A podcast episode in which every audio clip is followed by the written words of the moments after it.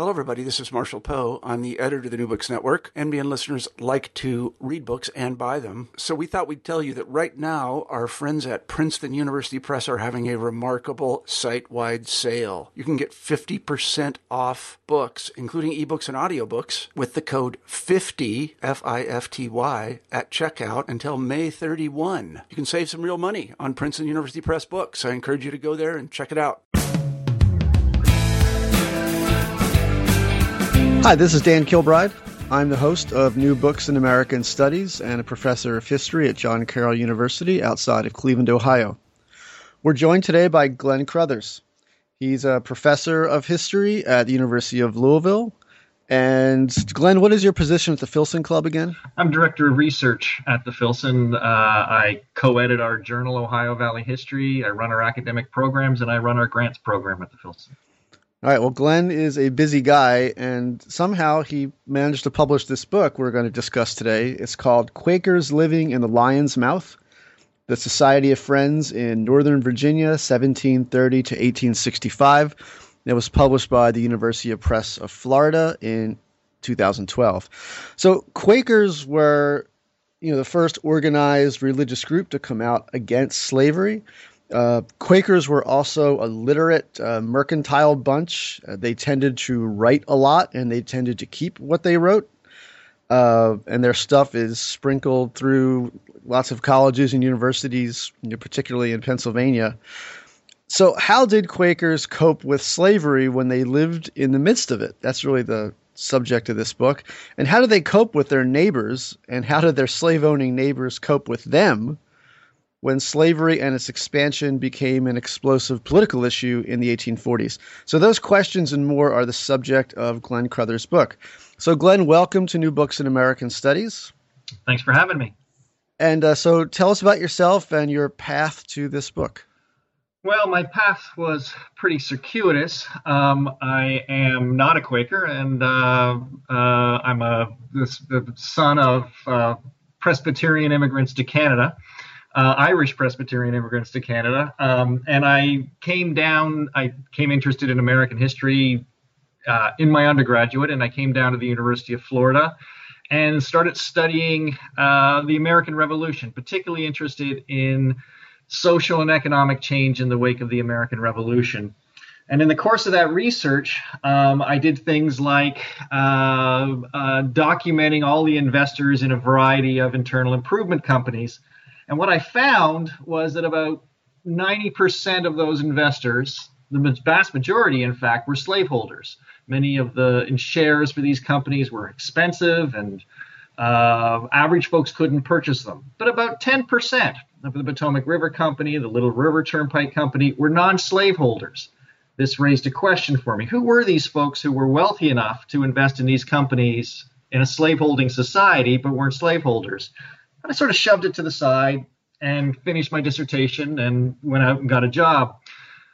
About 1998, I was working in the Virginia Historical Society, and I came across, I was looking through the records of the Alexandria Marine Insurance Company. Uh, nobody yawned yet.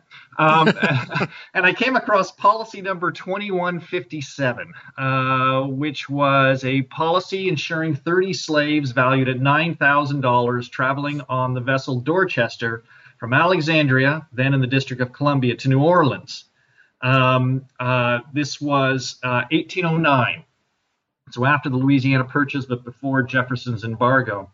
Um, interesting enough, in and of itself, but on the reverse, I flipped over the policy and it was signed by the president of the company, a man named William Hartshorne. Turns out William Hartshorne was a Quaker. Turns out William Hartshorne had been head uh, president of the Anti-Slavery Society in Virginia or in Alexandria. Uh, so this immediately raised the question: Who is this guy? Um, how can this anti-slavery Quaker also be the president of an insurance company that's insuring slave a slave ship transporting slaves to New Orleans? So that became the germ of an article that I published in the Journal of the Early Republic in 2005 but I quickly found that there was much more going on here, that I could look at the careers of many of the Quakers who had settled in Virginia, and I found out that those 10% or so of people who invested in the those various improvement marine insurance, the various improvement companies were in fact also Quakers. So I had this coterie of wealthy Quakers deeply involved in a slave economy, but also anti-slavery, and that really was the germ. Looking at this sort of issue of William Hartshorne and how he balanced his ethical commitments with his economic involvement.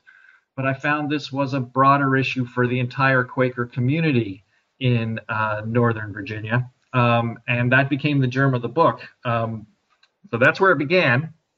Mm-hmm. Uh, well, it's funny how uh, first books tend to lead to second and third books. Uh, it happens to almost everybody I've interviewed, and it happened to me as well. So yeah, it's it's it's just in the course of the research, and for me, the problem, the you know, the historical, uh, the issues in his in history that I've always been interested, in, where I find contradictions, and this one was glaring. uh, how do I uh, make sense of this individual? How do I make sense then more broadly of the community of which he was a part? Hmm. So why don't you just tell us what are these nice people doing in Northern Virginia at all? You know, how did they get there? Well, they start arriving in the 1730s, and they arrive essentially because land in eastern Pennsylvania, where they had settled by the 1730s, is getting expensive. Land, in contrast, in Northern Virginia, uh, that is the counties of uh, Fairfax, Loudoun, Prince William, along the boundary, of, along the southern shore of the Potomac River, and the northern counties of the Shenandoah Valley, uh, now West Virginia, uh, Jefferson County uh, in particular, and Berkeley County now in West Virginia, but also uh, Frederick County in Virginia. So those six or so counties is where they primarily settled. Um, the land there is free essentially if you can uh, start developing it, um, and uh, except for a small rent that they must pay to the Fairfax Proprietary. And in the 1730s, Quakers are not anti slavery. They haven't yet embraced mm-hmm. anti slavery. So moving to a slave society is not that much of a, a shift for them. Uh, and essentially, they're settling unsettled land. I mean, there was an Indian population, Native American population in the Shenandoah Valley at some point in the near past, but they weren't there by the 1730s. Um, so this was essentially vacant land or largely vacant land, um, cheap land um, valuable land. So this is what brings them there in the first place. Um, significant numbers settle uh, very quickly. Uh, uh, there are about 2,000 to 3,000 Quakers in those six counties uh, by the time of the Revolution. Um, uh, and it's only at that time, of course, when the Quaker differences become uh, important to their continued existence within Virginia. it's at the time of the Revolution, a time of war um, when the pacifist Quaker ideals become an issue. It is also during the 1770s, of course, when Quakers embrace anti slavery and begin rejecting slave ownership among themselves. And then in the 1780s, moving out into the broader society and trying to end slavery more broadly. So their mm-hmm. initial settlement in Virginia doesn't present for them much in the way of a conflict, no more a conflict than it did if they had settled in New York or they had settled in some other colony other than Pennsylvania. Um, it's only as time progresses that they become that Northern Virginia becomes in effect a lion's mouth for them. Mm-hmm. I think if if anybody's listened has read the autobiography of Olaudah Equiano, at one point he is owned by a Quaker. Right. Uh, you know, in, in his life didn't doesn't last very long, but he is. So, uh, you know, one of the things that you describe in your book is the is the dilemma that Quakers faced during the American Revolution uh, you know, because of their pacifism, particularly, uh, Quakers had a pretty tough time of it during the Revolution. So, how did the American Revolution change the Society of Friends, especially their understanding of their moral role in the new nation? Well, the changes that are taking place within Quakerism, especially the embrace of anti slavery, is something that predates the revolution itself.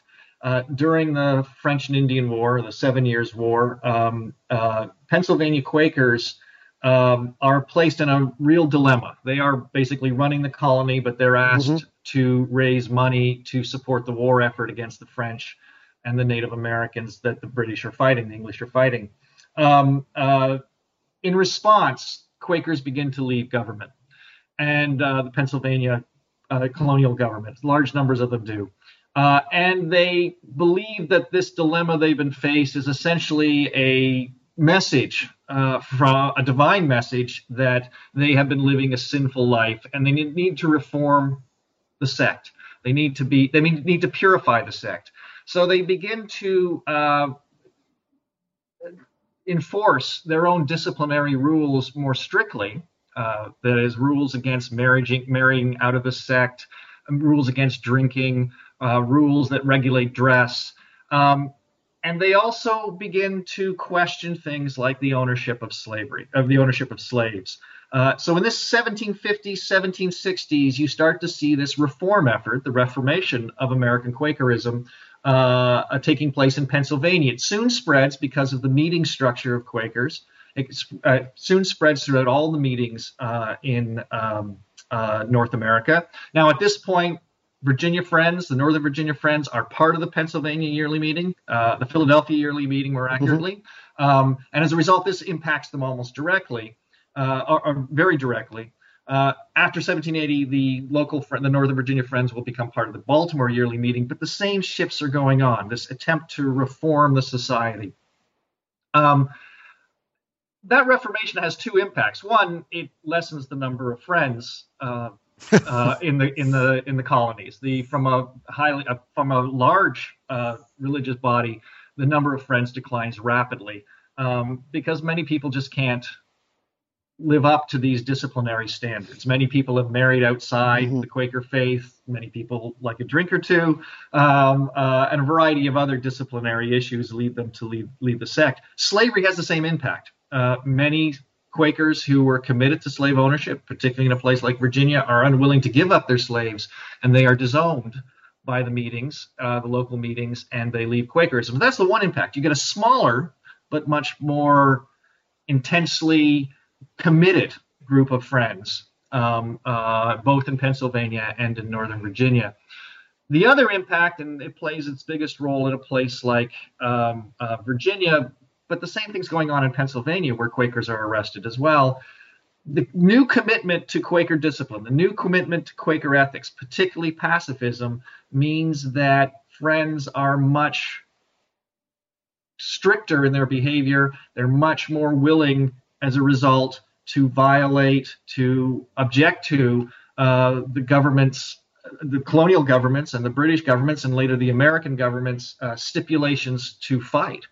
Um, uh, and pacifism becomes not simply joining the battle, it becomes not taking sides um, hmm. not in any way uh, uh, indicating a favorite on this. And for many American revolutionaries, this unwillingness of friends to take a side at all, not simply not fighting, which you know there were many revolutionaries uh, who could have lived, I think, with that, but the unwillingness to take a side um, mm-hmm. led many people to con- con- uh, conclude, Tom Paine most famously, in Common Sense, that uh, friends were in fact closet loyalists. Um, and so initially in Virginia, uh, Friends are looked on very favorably because um, uh, before the fighting begins, uh, Friends actually give support to uh, refugees from Boston, for example. Um, and so there are very positive responses. And the London Yearly Meeting uh, is basically pro uh,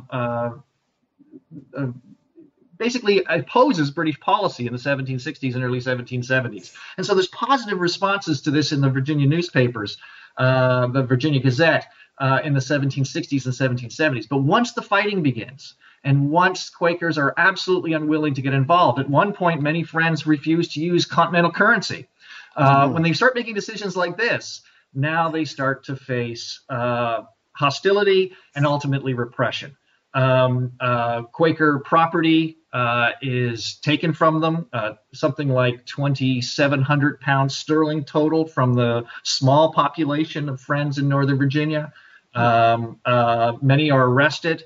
Um, uh, a couple die in in being held by a, a revolutionary Virginia government in Virginia government jails. Um, so this is a, a this is a, a, Quakers face great hostility during this period.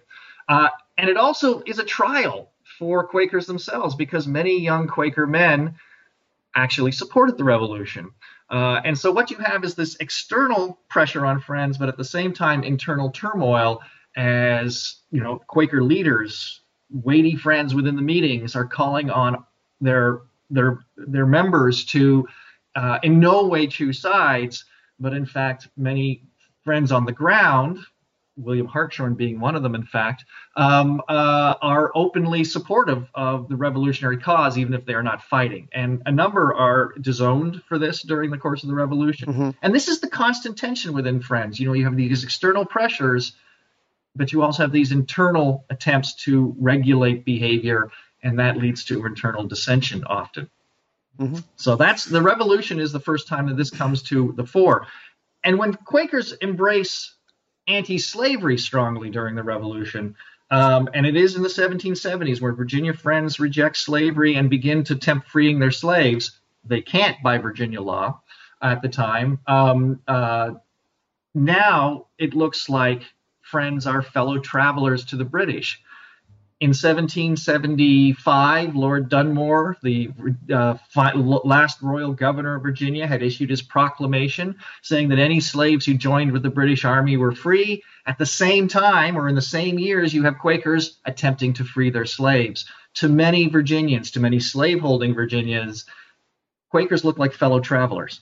They mm-hmm. look like, uh, in their uh, support for anti slavery and their attempt to free their slaves, they are not only undermining the social structure of Virginia, the racial hierarchy of Virginia, they are also uh, aiding and abetting the British cause. So all of these things come together.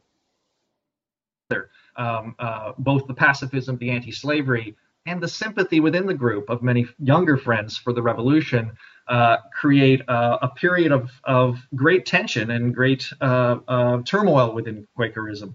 Um, and again, a decline in numbers as a result. Um, many friends leave the faith um, uh, because they support the American Revolution. And in fact, in Pennsylvania, this doesn't happen in Virginia, you actually have a group um, of Quakers who uh, reject pacifism and uh, uh, support the revolutionary cause. All disowned, of course, so they're not officially Quakers.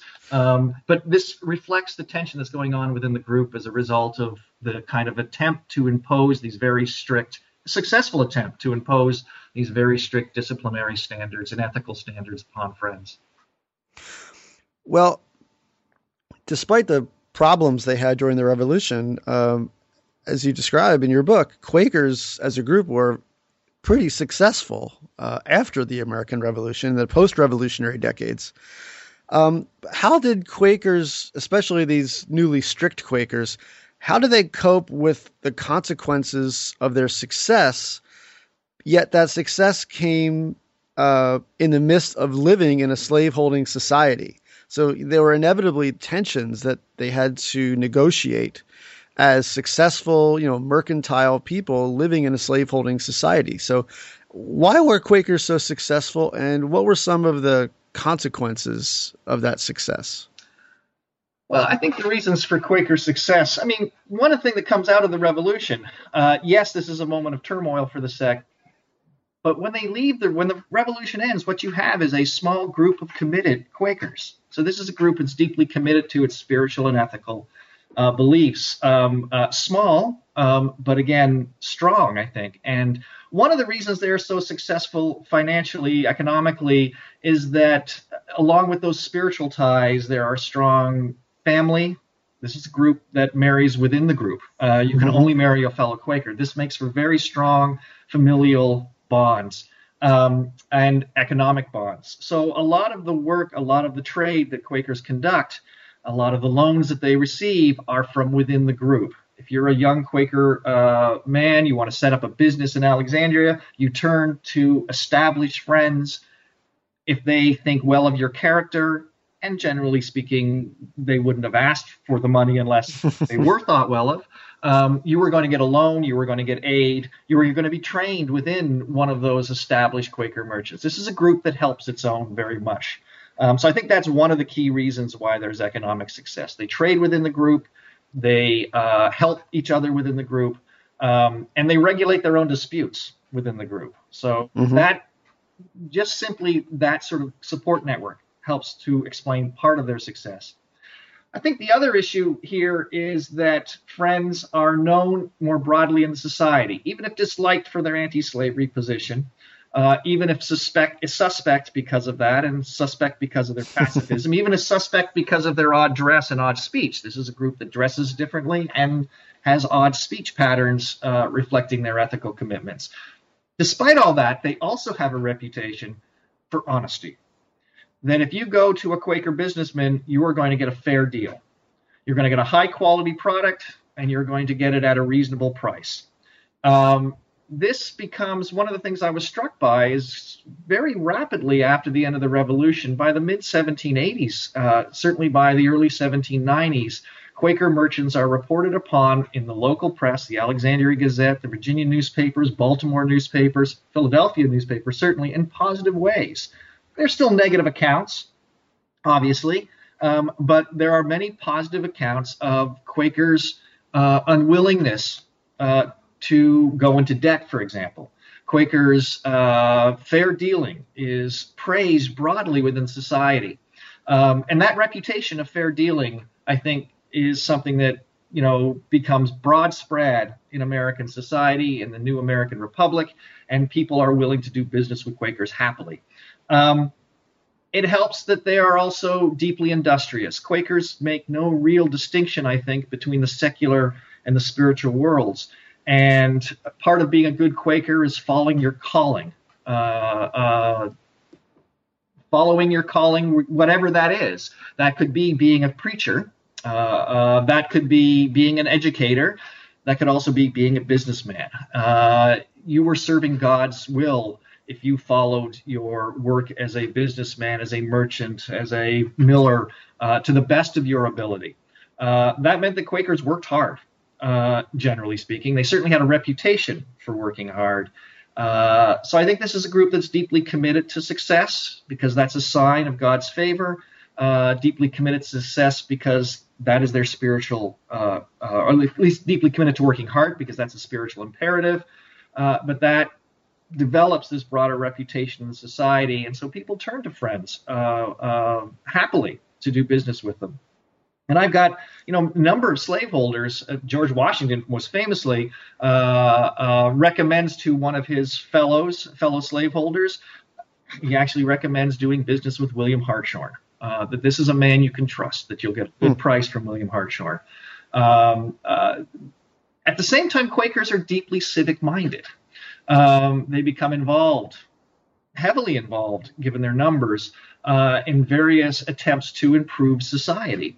Uh, that can be economic improvement those 10% of the investors in the Potomac River Company who are friends. That's an important group in sustaining uh, the Potomac River Company. They become involved in the Little River Turnpike Company, and in fact, are president and directors of the company of that company. They are uh, heavily involved in the first bank in Alexandria. The Bank of Alexandria turns out to have a significant number of Quaker investors, as the second bank, the Bank of Potomac in Alexandria. So this is a group that's deeply involved in the economy and improving the economy and many slaveholders, certainly many leaders, uh, civic and economic leaders in Northern Virginia, see the Friends as a positive group within society, a group that is contributing in positive ways to the economy and to the society.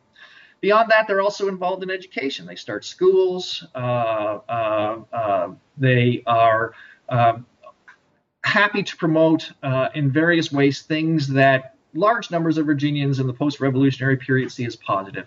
So they develop a very positive reputation and they become quite successful economically as a result.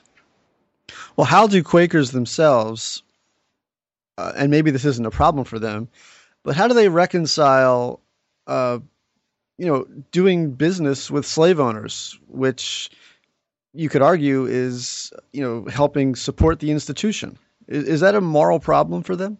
For some friends, yes. Uh, for many friends, in fact. And one of the things that comes as in the wake of the revolution and in the wake of the embrace of anti-slavery is that significant number of friends leave Virginia. The Quaker migration uh, begins in the 1780s. Uh, movement up to Pennsylvania, and then after uh, Ohio becomes available for settlement, uh, into Ohio and Indiana in the Midwest. So there's this significant Quaker migration.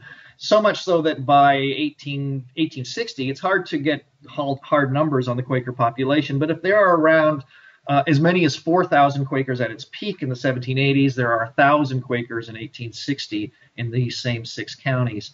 Um, uh, so significant numbers of friends are leaving because of the taint of slavery.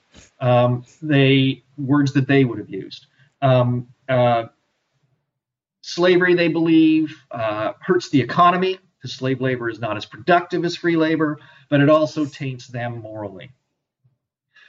The issue for many of the friends who stayed was by leaving, you're not in any way ending slavery in Virginia. Mm-hmm so many friends who stayed said, yes, there's a problem here. I've got to stay as clear as possible of slavery. And some embrace free produce. It's a difficult proposition to do in Virginia. The beginning yes, of the 1820s, sorry? Yeah, it sure is. Yeah. Um, uh, so in the beginning of the 1820s and 1830s, some friends are attempting to embrace uh, free produce. Samuel Janney will only purchase free produce, for example, for his school. However, when he was running a cotton mill in the 1820s, it's unclear that he uh, uh, uh stuck with free produce. In fact, I can't believe it was anyway possible in the 1820s. Um, uh, but he only employs free black labor.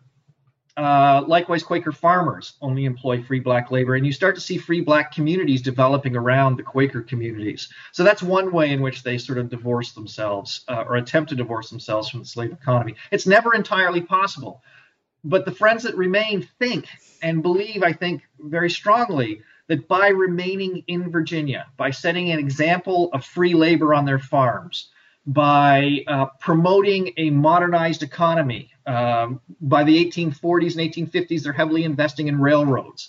Uh, they're investing in industry in the 1850s. By doing all these things and using free labor, they believe that they are promoting uh, a free labor economy within Virginia. They believe that uh, they can't proselytize. They don't proselytize. You can't convince people. You can't quite, quite attempt to coerce people into accepting your beliefs. But what you can do is set an example that others can emulate. So by remaining within Virginia, they believe that they are setting an example that the slaveholding population, that the broader white population will see look how much better it is if you embrace free labor. Uh, look how much more prosperous you will be if you embrace free labor.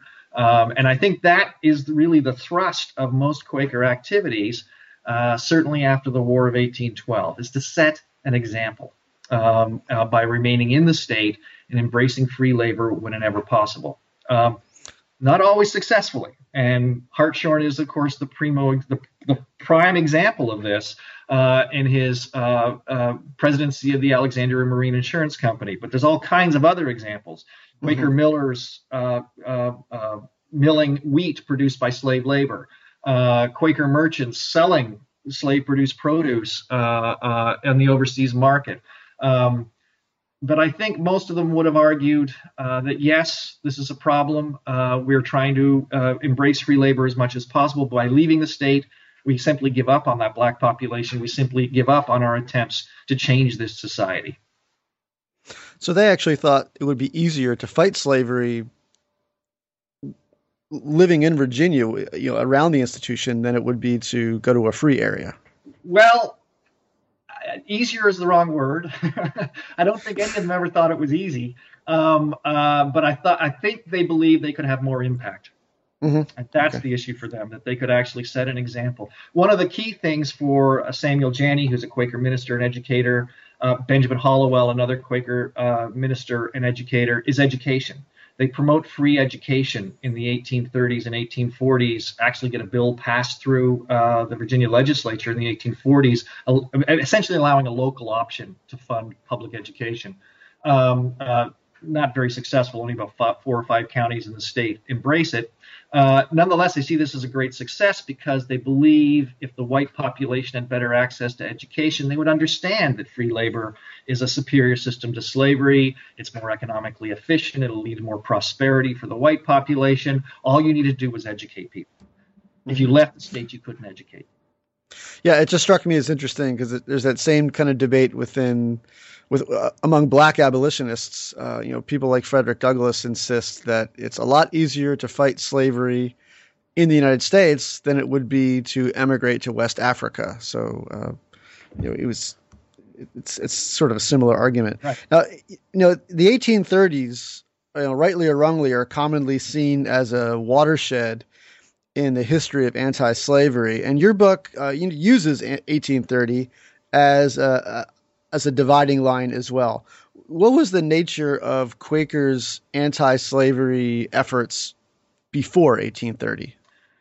Well, before 1830, um, Quakers are in the lead of anti-slavery efforts in Virginia and nationally. Um, it's one of the interesting things of Quaker historiography is that you can read a lot about Quakers in the 18th century, you can read a lot about Quakers in the early 19th century, and then Quakers sort of disappear from the anti-slavery historiography. Um, they are like most abolitionists in that time period or anti-slavery folks in that time period. They are uh, gradualists. They are pro-colonization. Um, uh, they believe that uh, uh, uh a legal, um, long-term uh, effort against slavery will ultimately be successful. Um, so they embrace all the tactics of the sort of more conservative, pre-Garrisonian uh, abolitionist movement uh, prior to 1830. Um, mm-hmm. This involves establishing a series of anti-slavery societies uh, uh, in Virginia. Um, the publisher of the um, um of a Baltimore Anti-Slavery Society, uh, Baltimore Anti-Slavery paper, um, uh, in fact, travels uh, through uh, Northern Virginia, actually travels through much of the Upper South and forms many of these anti-slavery societies. But Quakers become the primary members. In fact, a number of these anti-slavery societies, there's one in Winchester, there's a couple in Loudoun County. Um, Quaker members are Quakers are the, pre, uh, the, the, the, primary membership. Something like two thirds of the members of most of these societies I was able to identify as Quaker. Um, uh, they meet once a year. They publish tracts. Uh, Samuel Janney publishes a 12 part, uh, uh, 12 articles um, in the Alexandria Gazette um, uh, arguing against slavery pretty notable in 1827. Um, uh, here we have, you know, a pro-slavery state, but in 1827, this kind of conversation could take place, largely because Quakers were promoting this conversation. Uh, but you didn't have the same sense of siege, the same sense of threat mm-hmm, in Virginia mm-hmm. in 1820s, and so a conversation like this could take place. Um, uh, so the Quakers are active in all those sorts of ways. They they start uh, uh, one of their societies is a society uh, for the protection of people held and uh, held illegally. Uh, I can't get the I haven't got the full title here, but essentially to help slaves illegally held in bondage, black people illegally held in bondage. Um, the, uh, the 18th and 19th century, I should add for people who don't know much about this, tend to have very long institutional titles. You know, so it's yeah, it's it's not a memory slip. It's just impossible to keep 10 or 12 words in the in the memory. Right, and but so what this is, we'll we'll use the law to uh, aid African Americans who are legally free but a former slaveholder or some uh, slave uh, uh, someone has attempted to reimpose slavery on them. Uh, all of this works, you know, it seems to be developing quite well. Quakers pat themselves in the back, say we're having some success. Look, we have some slaveholders joined our society.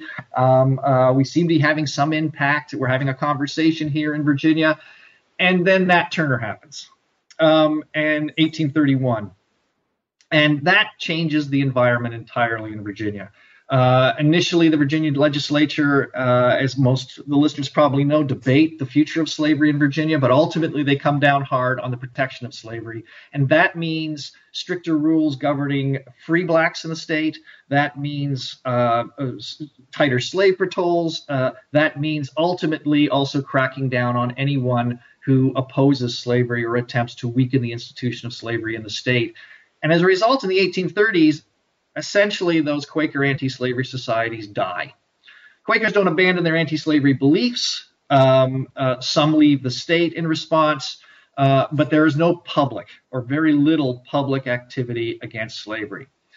It's not until the 1840s that Quakers begin, and local Quakers in Virginia begin to revive their anti slavery efforts. And it's a visit by Lucretia Mott to the Baltimore Yearly Meeting that inspires oh. Samuel Janney to uh, embrace anti-slavery again. By this time, of course, Garrison is active. He active also. He begins the Liberator in 1831, uh, same year as uh, the Nat, uh, the Southampton um, um, uh, slave revolt, um, and that changes the complexion of things too. Quakers reject Garrison in the main because they see his approach as promoting violence. Uh, mm-hmm. They are pacifists. They want to adopt uh, a method of anti slavery that will convince others that this is the right way to go. They don't want to alienate slaveholders, both out of self preservation, but also because they uh, fear that you antagonize slaveholders, they'll only become more deeply committed to slavery, and violence will result. So now, of course, Garrison was a pacifist too. So did they not take his pacifism seriously, or do they believe that the logical outcome of his methods would be to antagonize slave owners and thereby lead to violence? the latter, absolutely. Okay, got it. Uh, and that was that was the the great fear um, of the Garrisonian approach among Quakers. This is not just in Virginia. Quakers throughout the nation um, uh, largely reject the Garrisonian approach. The violence of the language itself to them, mm-hmm, uh, mm-hmm. the moral condemnation of slaveholders, they believed uh, would not uh, convince slaveholders that slavery was wrong, and you'd have to use coercive means. That's the language they used. The Garrison was adopting coercive means uh, for ending mm. slavery. Uh, people had to be convinced in their hearts that slavery was wrong, just as Quakers were, um, and then slavery would end. Um, so, there, so when Janney in the 1840s, uh, early 1840s, begins to revive his anti-slavery campaign, he's not only worried about the response among uh, sl- slaveholding Virginians, he's also concerned, and for good reason, among the response among leading Quakers uh, in Virginia. Um, and the Baltimore Yearly Meeting issues a number of statements uh, condemning the Garrisonian approach and urging friends not to join Garrisonian style anti slavery societies. We can work against slavery within the group, essentially, as their uh, and using our methods, our quiet uh, methods of setting an example. That's the only thing Quakers could do. Janney decides that he's going to push a little further than that. He's no Garrisonian um, in terms of his tactics, although I believe he's as egalitarian minded as Garrison will ever be. Uh, he envisions a Virginia in which black and white live side by side in equality. Certainly, his language uses that. He uses that kind of language when he's speaking to his fellow Quakers. Um, uh, but his approach is different. His approach is to publish articles in uh, local newspapers of a friendly sort, the Baltimore Saturday Evening Visitor, the, the Baltimore Saturday Evening Visitor, um, the Richmond Whig uh, for a while will publish him, um, and the Virginia Gazette will for a while publish him. And what he publishes are not anti-slavery tracts per se, but pro-free labor tracts, mm. uh, arguing for the superiority of free labor, uh, uh, pointing to places where uh, northern migrants who had begun migrating to northern Virginia in significant numbers by the 1840s had come down, used free labor to revive the local economy. Uh, most famously, uh, a New Jersey Quaker by the name of Chalkley Gillingham comes to uh, the old Mount Vernon estate, purchase up, purchases a significant amount of land, and starts essentially a free labor colony. Janney begins to tout these activities in his newspaper articles. Again, not condemning slaveholders, but promoting the alternative. Um, until 1849, when he's arrested by the local Loudoun County Court for promoting slave revolt. um, so there's limits uh, by the 1840s yeah. in what anyone can do, and even this sort of quiet uh, uh, approach that Janney adopts and Benjamin Hallowell adopts um, becomes a dangerous thing by the 1840s uh, late 1840s, early 1850s. So I, I am interested in this uh, this debate about uh, violence uh, and Garrisonians. What so what did Garrison, or if you know the answer to this question, what did he think of of, of Quaker anti-slavery? Did he just think it was kind of this milk toast, you know, bland method that wasn't going to lead anywhere? Yes, um, uh, absolutely. Uh, Quaker uh, Garrison. Now, Garrison uh, ends up in the Progressive Friends, which is a uh, uh, a Hicksite, uh, which is a branch group out of the Hicksite Friends, uh, probably the most liberal-leaning Progressive Friends, and he actually mm-hmm. attends a Progressive meeting apparently for a while. Um, so that's where he feels comfortably spiritually. Uh, but politically, he is increasingly disenchanted with the kind of conservative approach of uh, Friends, and and basically, you know, he will publish Quaker uh, language, Quaker articles in his newspaper, um, but the Quaker tactics he thinks are absolutely uh, they're, they're, not going to work in his mind. Um, he's particularly dismissive of free produce, the attempt to only use produce uh, products uh, produced by free labor. Uh, at first, initially in the 1830s, he actually supports it, um, but he increasingly thinks that this is just an absolutely useless tactic. Uh, it makes people feel good about themselves, but has no impact on slavery and doesn't help the slaves in any way. and so he's pretty much dismissive of Quaker approaches. And in fact, he doesn't. Uh, uh, I'm not sure if in the uh, in his newspaper he ultimately embraces this position, but certainly many people associated with him begin to uh, uh, attack the Quakers as simply another Protestant sect that's supporting slaves, slavery. Mm-hmm. Um, and they put them in the same category as Northern Baptists and Northern Methodists who refused to take a stand in the 1840s against slavery um, uh, simply see them simply as as guilty as those groups in supporting the continued existence of slavery in the United States. Right. Well, I hesitate to ask this question because it gets a little technical within Quakerism, but you brought up Edward Hicks. Right. Uh, who was Edward Hicks, and what was the schism that bears his name? And you know, then briefly, what did it do to Quakers in Northern Virginia? Well, uh, Edward Hicks is a painter, um, uh, Quaker minister, and a painter. He's most famous for painting the Peaceable Kingdom. Right. Um, it's his cousin, I believe. Uh, I may have the relationship wrong though. Elias Hicks, who is the uh, key figure in uh, the Hicksite split, and that bears his name.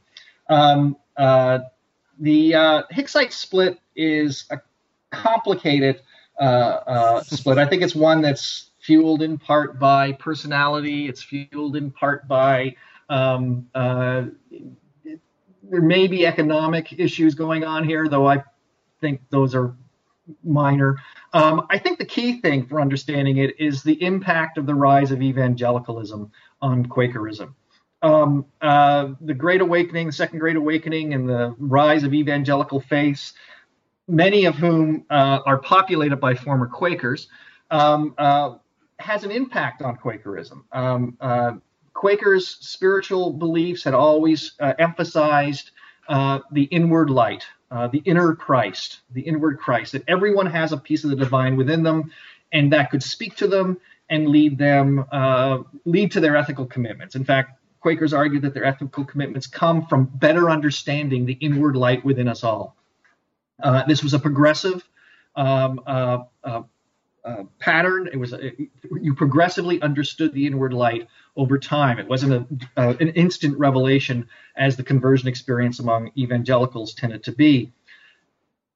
However, in, in the 1820s, as friends see the success in part of evangelical faith, as they see the power of uh, evangelical beliefs among uh, Protestant Americans, um, it begins to influence many Quakers, and they begin to de emphasize the inward light and pay more attention to the sacrifice of Christ on the cross and the Bible is the unerring word of God.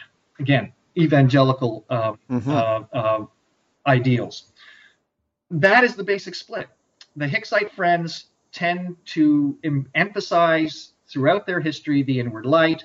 The Orthodox friends, that is the group that, that splits away, um, or they would say the Hicksites split away from them, but um, um, uh, uh, emphasize these more evangelical beliefs. Doesn't mean they abandon the inward light. It's really a matter of emphasis. But it becomes a very hostile um, uh, debate that actually leads to violence in Ohio, ironically. Uh, there's actually a, a, a, a fist fight at the Ohio yearly meeting, which I just laugh every time I read about it. Um, uh, I know I shouldn't, but it just made me laugh to see Quakers um, in a fist fight. Um, uh, they argued, uh, and, but what it, then it became so they have this theological debate, but then it comes who controls the meeting. And this is when things really got nasty. Um, if there was a majority Orthodox, the Orthodox tended to get control of the meeting. They disowned the Hicksites. and the Hicksites lost all right to call themselves to have access to that meeting house and even call themselves Quakers. Um, uh, they battled over the cemeteries. Um, uh, it became really a very hostile, especially when the meetings were evenly divided. In Northern Virginia, um, and I think this has largely to do with the spiritual leaders of the Northern Virginia community, tends to be overwhelmingly Hicksite. I think because the, uh, the again the, the, the spiritual leaders, the ministers in the in Northern Virginia are all Hicksites um, themselves, and they have a lot of influence over the rest of the meeting. So I, I, I think the final numbers I came up with were around 10 to 15 percent of the of the Northern Virginia meetings become Orthodox, and many of those meetings essentially die out as a result. So the split is not as intense within Northern Virginia, but it does divert the energies of Quakers away from uh, anti-slavery and other ethical commitments as they concern themselves with attempting to bind this divide within Quakerism. Certainly, Samuel Janney and Benjamin Hallowell work hard in the 1840s and 1850s to reach out to moderate Orthodox Quakers, um, uh, largely unsuccessfully. Um, but I think the biggest thing to understand about this in terms of Quakers' uh, survival within Northern Virginia is one, it depletes the ranks, which is important.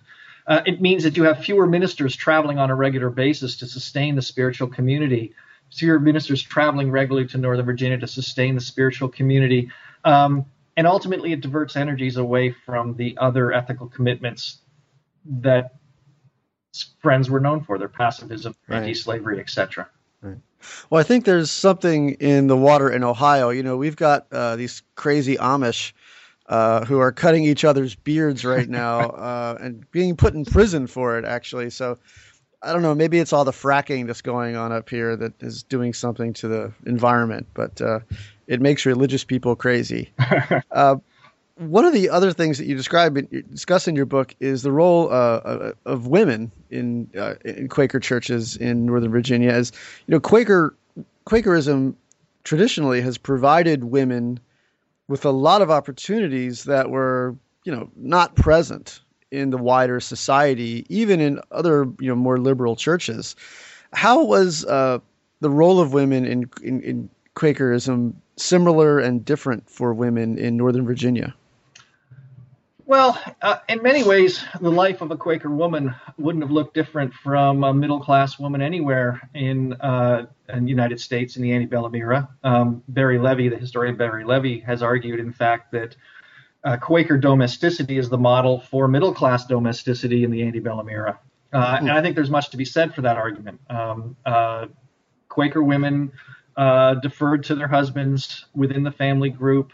Uh, uh, they happily accepted the legal inequalities of the era um, uh, in the main, at least Northern Virginia women did. Um, certainly, there were Quaker women in the North that were questioning that, but there are no active uh, uh, feminist women in Northern Virginia that I've come across in my research. However, that said, the idea uh, of spiritual equality was taken seriously by Friends, and that meant that women had the same spiritual value as men, which meant that Quaker women had an important role, though secondary role, to play in the running of meetings. They had separate women's meetings to deal with basically the disownment and, and discipline of women within the group. Um, they uh, were, most importantly, of course, could be ministers. Uh, now, Quaker ministers are unpaid. Uh, they are simply recognized by the group as someone who has a spiritual calling, uh, but they recognized women as much as they recognized men as having this spiritual calling. And some of the most important ministers in Northern Virginia were, in fact, women. Um, uh, and they traveled broadly throughout the meetings of the United States. They also uh, preach to non Quakers. This was always a source of entertainment uh, in the antebellum period to see the novelty of a woman preaching to a mixed audience. Um, they always traveled with a Quaker man, or usually traveled with a Quaker man for safety, uh, particularly in the South, um, uh, and pr- sense of propriety. Um, uh, but nonetheless, women were speaking publicly within Quakerism uh, on spiritual matters. And ultimately, many Quaker women from the North on political matters, Lucretia Mott, of course, being the most mm-hmm. example perhaps of this, um, uh, because of this belief in spiritual equality. So, on one hand, Quaker women play a uh, traditional role within the Quaker family. Uh, notions of domesticity, of uh, Republican motherhood, uh, these kinds of issues, these kinds of concepts were certainly embraced by Quaker women. Um, on the other hand, uh, exceptional Quaker women spoke publicly. Uh, unexceptional Quaker women had important roles to play in running the local meetings, uh, at the quarterly level, at the yearly level, and at the monthly level. That is the more local level. So Quaker women had an important uh, role to play within um, the, within the society, and as a result, they were. Um, th- this was a group that um, uh, is mean, this, they just they did have a different uh, uh, outlook on things as a result, and I think this plays this becomes apparent in times of crisis. This is when you really see Quaker women sort of rising to the fore. Um, one of those moments of crisis is the ongoing results of the Hicksite split, which depletes the numbers further, which means that the economic connections between men begin to disintegrate. The connections between women, however, uh, remain intact. The kinds of things women were expected to do as mothers, as daughters, as aunts, um, uh-huh. uh, taking care of the sick and the elderly, uh, providing food for the meetings when they met, um, uh, uh, all of those sort of jobs, those tasks associated with domesticity become so much more important in binding the group. So that, I think that becomes women become much more important over time in sustaining the group as its numbers decline and as the economic connections between men begin to erode because of those smaller numbers. Mm-hmm. So even more important yeah. though, oh, women um, uh, uh, in in these moments of crisis come to the fore, and this becomes most apparent, I think, during the Civil War where you actually have women, because men have largely left. Quaker men largely leave because they're fearing the Confederate draft. Northern Virginia is never wholly under Union control until very late in the war, late 1864, mm-hmm. before it comes wholly under Union control. Uh, this is part of Mosby's Confederacy. Uh, uh, the Mosby's uh, raiders are, are, operating in this region until a very late date. Um, the Shenandoah Valley, of course, is fought as is goes back and forth between Union and Confederate control throughout the war until again late 1864. Um, uh, as a result, the fear of the Confederate draft is always in place.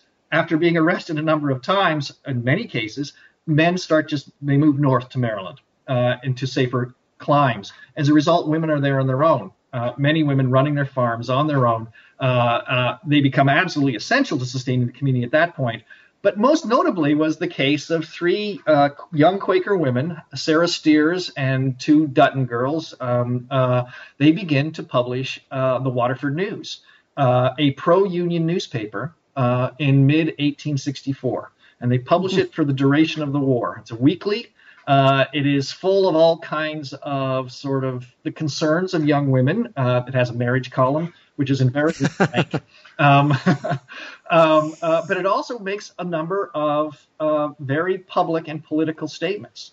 In the 1864 election, for example, it comes out in strong support of Lincoln. In early 1865, as Sheridan is moving across northern Virginia, essentially following a scorched earth policy, which includes Quakers, Quakers are subject to this as well. Um, uh, the girls come out in there, the young women come out in their newspaper and support Sheridan's tactics as necessary to defeat the Confederacy. And above all, they attempt to redefine what it means to be Virginian. Uh, Virginian for them does not mean uh, slaveholding and uh, defense of the Confederacy. Instead, it means defense of the Union and free labor. And they are very vocal in these political opinions. Now, it helps that the Dutton uh, father uh, is a local merchant with ties to a Republican newspaper in Baltimore. And that's how the newspaper gets printed. But it actually gets kind of national attention because a local Quaker, uh, a guy named Schooley, joins a Maryland regiment. Um, he's disowned for this, but he joins the Maryland regiment um, and then sends the newspapers uh, to Lincoln, sends two of the copies of the newspaper to Lincoln, and they end up in Lincoln. There's two copies, two issues of the Waterford News in Lincoln's papers. It's also apparently reported in the New York Tribune um, uh, these young Quaker girls who are um, uh, publishing their pro-union newspaper. I don't think there are too many non-Quaker women which would who would have the temerity to publish this newspaper in this way. They had a support network uh, of the local Quaker community that helped them, of course, uh, but I think they also had a tradition of women taking, speaking publicly, of taking public roles in a way that non-Quaker women didn't. And I think this is kind of the culmination in this period of Quakers, Quaker women's willingness to take on these very non-domestic roles, these very public yeah. roles.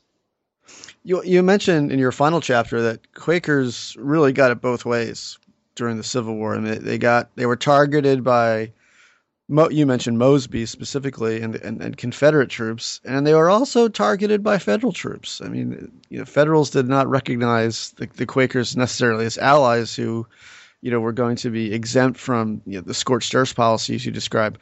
How did Quakers handle the Civil War in Northern Virginia? Um, they are pro-union. They are overwhelmingly pro-union. There are a few uh, Confederate Quakers, um, notable um, in some cases because of their uh, prominence, um, but they are small numbers. Um, the Civil War is is is the most difficult period the Quakers face um, in Northern Virginia. It's difficult because they face the depredations from the Confederate government, both uh, the draft once it's instituted in 1862, um, and of course property. Regular, uh, regularly Confederate troops, Mosby among them, uh, will take Quaker property. It's particularly bad for Quakers in the Shenandoah Valley, uh, which of course is fought over very intensely throughout the until 1864. Um, the problem for Quakers is that because they are so intensely Union, um, uh, they have trouble maintaining their pacifism. There are a number of Quakers, as I said, a small number who joined the Confederacy. There are a much larger number who joined the Union Army. Um, uh, young Quaker men see it as their duty to defend the Union. And they've been told that slavery is a bad thing all their life, that free labor is a, is is is the appropriate economy, and here's an army fighting for exactly those things. Certainly after the Emancipation Proclamation. Uh, so this is they they join the Union Army in surprising numbers. Even if they don't join the Union Army, there is no attempt, as there was during the American Revolution and the War of 1812, to be purely neutral. When Union troops come through, they cheer them. They give them food. They give them aid in whatever way they can, uh, which they do not do when Confederate troops come through. Mm-hmm. Um, uh, so pure fat pacifism, pure n- neutrality is essentially abandoned by Quakers. As one Baltimore friend said in the 1870s, in the wake of all this, um, if we had attempted to discipline Quakers for breaking the pacifist vow, there would be no Quakers. Um, uh, and that's not to say that the vast majority fought. They did not fight. They did not pick up weapons. Uh, but they did everything in their power, short of that, to aid the Union cause. Well, Glenn, we have taken up uh, about an hour of your life, which you will never get back. Uh, so, just to wrap us up here, why don't you, you know, tell everybody uh, what's next for you?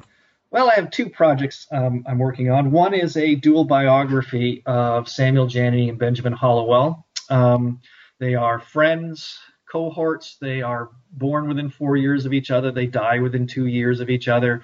They collaborate throughout their careers, and I think that friendship um, is absolutely essential to their sustaining their anti-slavery and various reform efforts over the course of their career.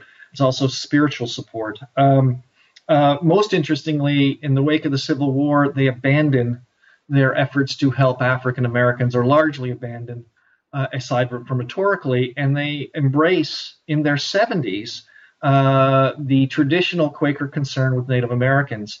And in their 70s, uh, Benjamin Hallowell essentially becomes a, a, federal bureaucrat under U.S. Grant's Indian peace policy, and Samuel Janney moves out to Nebraska as an Indian wow. agent, uh, working with the Osage Indians uh, uh, in an attempt to speed their shift uh, speed there in his language he would have used civilization. Right. Uh, uh, but this is really kind of interesting. U.S. Grant uh, embraces uh, largely at the influence i think of one of his um, secretaries who was a uh, native american trained in quaker schools in upstate new york. Um, quaker policies. Instead of adopting a violent policy towards indians he tries to adopt a quaker peaceful uh, tactics, um, not successfully, um, and cer- certainly abandoned as soon as uh, Grant leaves office. But I, I, I, this kind of shift from this focus on anti-slavery, even while reconstruct uh, to, uh, aid Native Americans, even while uh, Reconstruction is happening and failing, I find interesting, and so it raises the question of how these folks chose their spiritual and ethical commitments, and what was lost in choosing one commitment over another. Hmm. So that's the first project. The second project is a broader work on religion in the Civil War, um, uh, entitled "With God on Our Side," and it looks at um, uh, how both sides believed they were fighting the good fight, had God on their side. Um, but ironically, uh, when the war ends, um, the Union abandons that sort of religious certitude, and we get the rise of liberal Christianity. Um, and the South, in contrast, despite losing, uh, is confirmed in its belief that it was fighting uh, a religious fight. Uh-huh. And uh, it's a, a, a, broad survey. It's not an attempt to uh, deal with this in a way that, say, George Rable did in his recent book. Um, mm-hmm. But I think to sketch out the, the, the sort of broader parameters of what religion meant to both sides and to African Americans during the American Civil War. Oh, they both sound awesome. Well, Glenn, thanks so much for talking to us today. Well, thanks for having me, Dan. It's a pleasure. Uh, we've been talking with Glenn Crothers about his book Quakers Living in the Lion's Mouth The Society of Friends in Northern Virginia, 1730 to 1865. This is Dan Kilbride from New Books in American Studies. Uh, we find books on American studies, uh, and sometimes those books find us. And that can be history, literature, politics, science, music, you name it, and we talk to the authors. Thanks very much, everybody. We'll talk to you later.